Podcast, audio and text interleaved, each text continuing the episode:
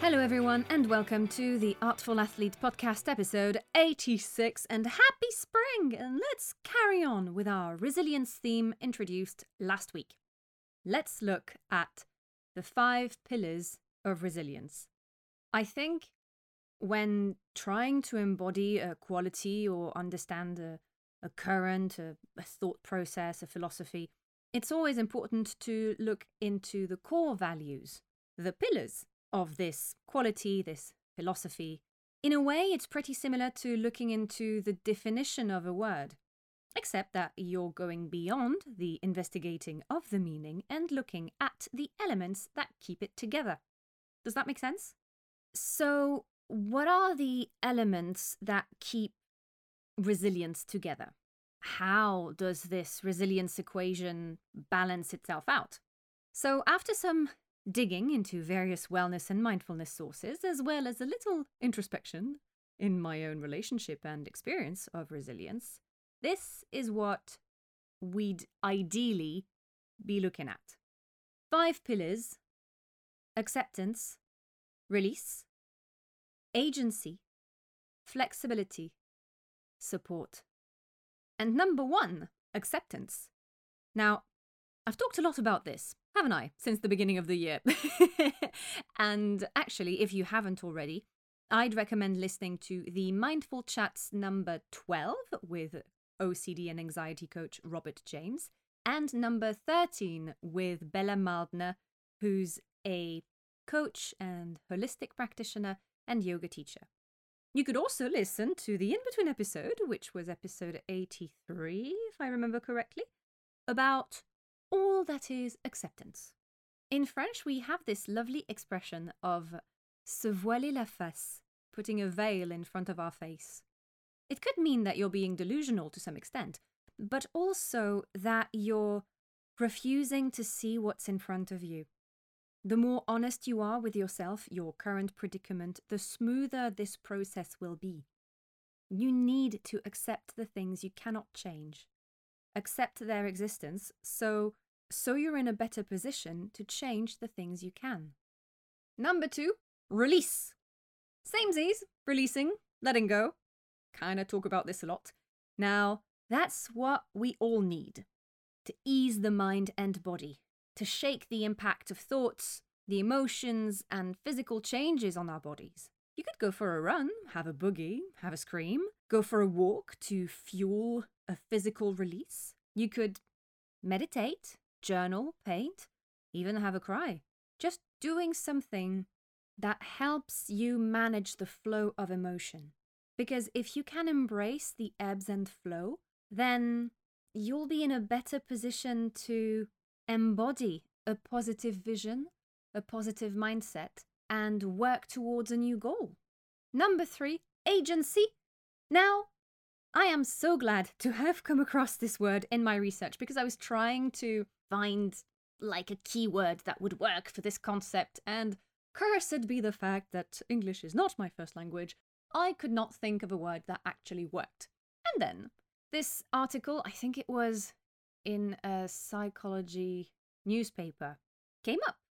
And I love this word because ultimately, agency, it's remembering that at any time in your life, you have access to this wonderful human thing called free will.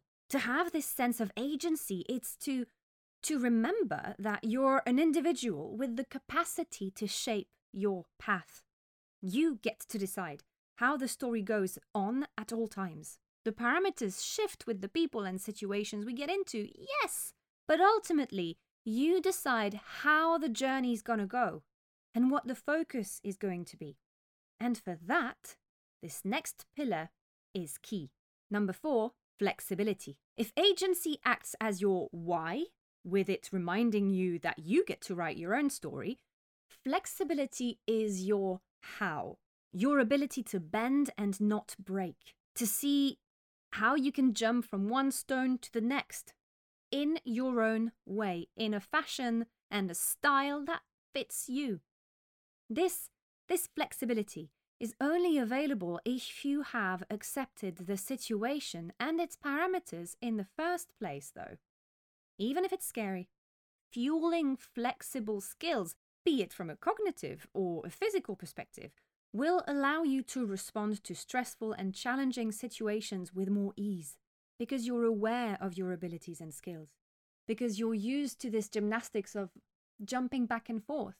I think one of the things that has helped me the most in building my own resilience was to put myself in another way of thinking's shoes. Does that sentence make sense? We're going to say it does. To be able to jump from a linguistic system to the next, it's not just, for me, it's not just switching words and, and languages. It's a switch in philosophy, a switch in attitude. And I think this has been tremendously helpful in building flexibility in me old little nuggin.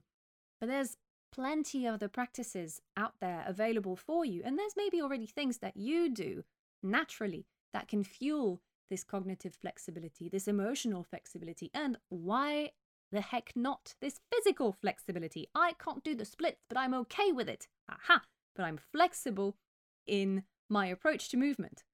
It's not about forcing and imposing things, it's about finding a way that works for you. And maybe that means trying a lot of things and failing, and finally having something that helps you the right way. It's becoming aware of your abilities and skills. And once you've gone through the acceptance, you're in a better place to remember what you've achieved, what you're capable of. And flexibility comes with more ease. And finally, number five, support. Ain't nobody said that stuff was easy. That life was easy. There's curveballs coming from every end, especially nowadays, especially at the moment where the news can feel heavy and life can feel heavy. And while these allow us to grow, these curveballs, they allow us to grow through this experience, even the painful curveballs. We will all need another source of power to draw strength and wisdom from.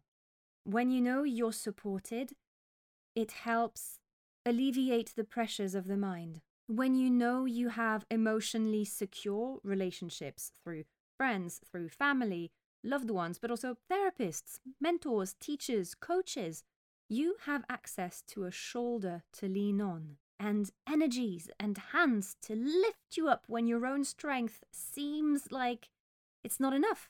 And that's bloody empowering and beautiful. It's a combo. We all need help from time to time. Look at your favorite heroes and myths and legends and whatnots. Nobody was ever always alone. And not all stories mention the people that support. Sometimes they're in the shadow, sometimes you find out about them years down the line. There's always someone that believed, someone that supported, someone that passed on a nugget of wisdom and knowledge there's always someone to talk to, to listen to you. And that's support already. There's a thousand ways to support people. Which way would be the best for you to receive that support? Now, when it comes to these pillars, should these come in a specific order? Leave that up to you, actually. I kind of, you know, gave them one, two, three, four, five because because one, two, three, four, five seemed kind of like a straightforward structure thing that I wanted to go for. But it doesn't mean that one is more important than the other. And I'm leaving the answer to that question, should these come in a specific order, I'm leaving that up to you. Because ultimately, it also depends on how you naturally function already. Which pillar of yours is already your strongest? Which should you look into strengthening or giving more space? So, why not work on that? Why not take a moment to step into this reflection? Closing your eyes, notebook, pen and paper nearby, inhaling through the nose slowly, making sure to send the breath all the way to the lower belly, exhaling through the nose gently, controlling the exhale to match the pace of your inhale, and then bring these notions in, one pillar at a time spending a few breaths per pillar and asking your body how it responds to these prompts. Is there any memories coming up? any thoughts or images, and then let the automatic writing take over and let the hand glide on your paper. You don't have to do all pillars in one sessions though, so no need to rush. Maybe, how about spreading that over a week? Maybe do one day at a time, one pillar a day for five days.